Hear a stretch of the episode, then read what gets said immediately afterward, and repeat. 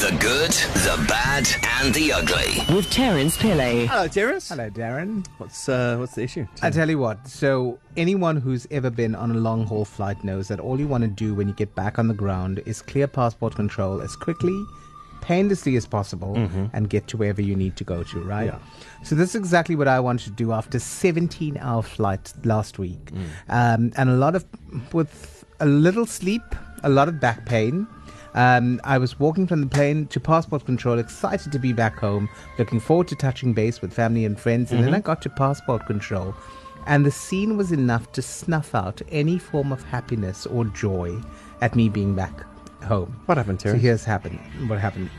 Firstly, there were a number of flights uh, from around the world that had landed, right? So, understandably, it was busy and people were moving like cattle through those cordoned off um, maze. That didn't bother me as much as the immigration staff screaming orders at travelers like it was some kind of mass interrogation. So, for me, there were international visitors to South Africa in that queue Yeah. probably some on African soil for the first time Yeah. ever. And their first point of contact with someone representing the country was not a smile, hmm. it wasn't some kind of warmth, it was this bark. And you had to have been there to under- fully understand exactly how embarrassing this whole situation was to watch. So instead of politely asking people to queue in the right lanes to make the process smoother, all these guys did was look. Um, uh, there was some guy that looked like some kind of supervisor, and all he did was go five, five, five, five. People in in the queue didn't know what was going on. Foreigners, especially, didn't know what he was on about. And by this time, I could I couldn't hold my tongue any longer, so I just barked back um, at the at the sky in the same tone, same aggression at which I was with which I was dealt, and explained to him that exactly uh, you know exactly how embarrassing and awkward he was making the situation Um, for everybody and and and making everybody feel. Of course, this went totally over his head, and he continued his ti- tirade. A couple of people came to me at the baggage collection and asked if this was how things were done here, or whether he was simply having a bad day. Yeah. And everyone had a story or two to share about their experiences at passport control around the world. You know, the fact is, after a long haul flight, passing through passport control might seem more stressful than it actually is, but hmm. the tension can be compounded by staff that are unfriendly or in this case downright belligerent. Hmm. And whilst I get that the job at passport control is that person's day-to-day existence, hmm. but for the traveler again many of whom are landing in South Africa for the first time or seeing the country for the first time, this is their first point of contact. And seeing somebody behave like a complete maniac is not the image that you want of your country. So, um, with all due respect, is there not a chance that because of 17 hours and because of your back pain and because of your fatigue, that any scenario would have been, you know, No, I don't think so. for you? No, hundred percent. I was all I wanted to do was get through get through that line,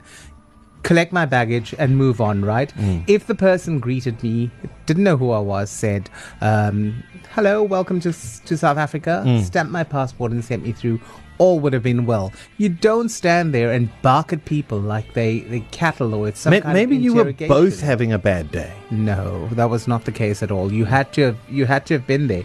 I was told by I mean I got a voice note um from uh, a guy that travels between Germany and here um, as well, which we'll play a little later. But he was saying to me the same thing happens every time he comes back in, into the country. But I was saying that um, coming up, I'll tell you, uh, w- uh, there was a little group that gathered around the baggage collection, and um, everyone had some kind of story to say.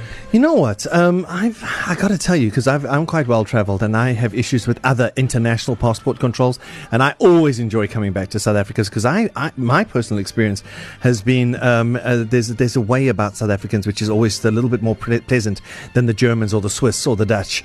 I was telling you that when I landed in the states, um, I they gave me a look like we want to arrest you. Give us a reason Well, to arrest you. Anyone who's ever met you, I imagine, gives you that look, Darren. anyway, I'll tell you what. Yeah. Uh, uh, Amer- uh, the American system is, is pretty st- stringent. Very now. strict, You know, Well, now, um, yeah. you you get you go for an interview and all of that Yes. before before getting in. One traveler told me about this incident um, where thousands of British travelers apparently were forced to queue for about an hour um, at London Stansted um, a- a passport control, and he says they were so frustrated frustrated and they called the wait as a joke and they described it as carnage. So this was just waiting Uh. for an hour in this passport control, not being yelled at or anything like Mm, we were. Um, back in South Africa, but they, he described it as carnage, which I found very funny. Well, um, um, it seems like you and a, a couple of people are are, uh, are agreeing with you on our social media here that uh, they've had some horrible incidents, and, Yeah. and you're quite right.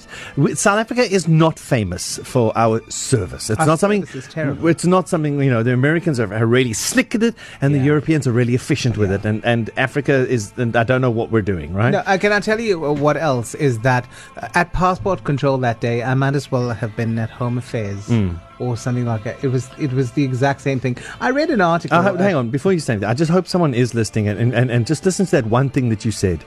Everyone visiting our country, that's their first impression of Yeah. us, whether it's business or leisure. And we have a massive tourist industry. Yeah. And if we're not welcoming them there, we're making, doing ourselves a huge disservice. Hundred percent. That's their first point of contact, Mm. and this is experience they have. I read an article on travel24.com, and um, it has some advice for travelers, and it says that the passport control have had long days of people hustling through their Mm. um, uh, their more exci- exciting destinations. The least you can do is greet them with a smile and have all your documents ready. Sure. And yes, I completely agree with that, but it works both ways. Yeah. There are people coming in. It it wouldn't kill you to smile and say welcome to the country. Yeah. Stamp that passport and and go through. All right, if you want to engage directly with Terence on this or any issues, it's at Terence Pillay1 on Twitter, at Terence Pillay1, 1R in Terence. Thanks, Terence. Thanks, Darren.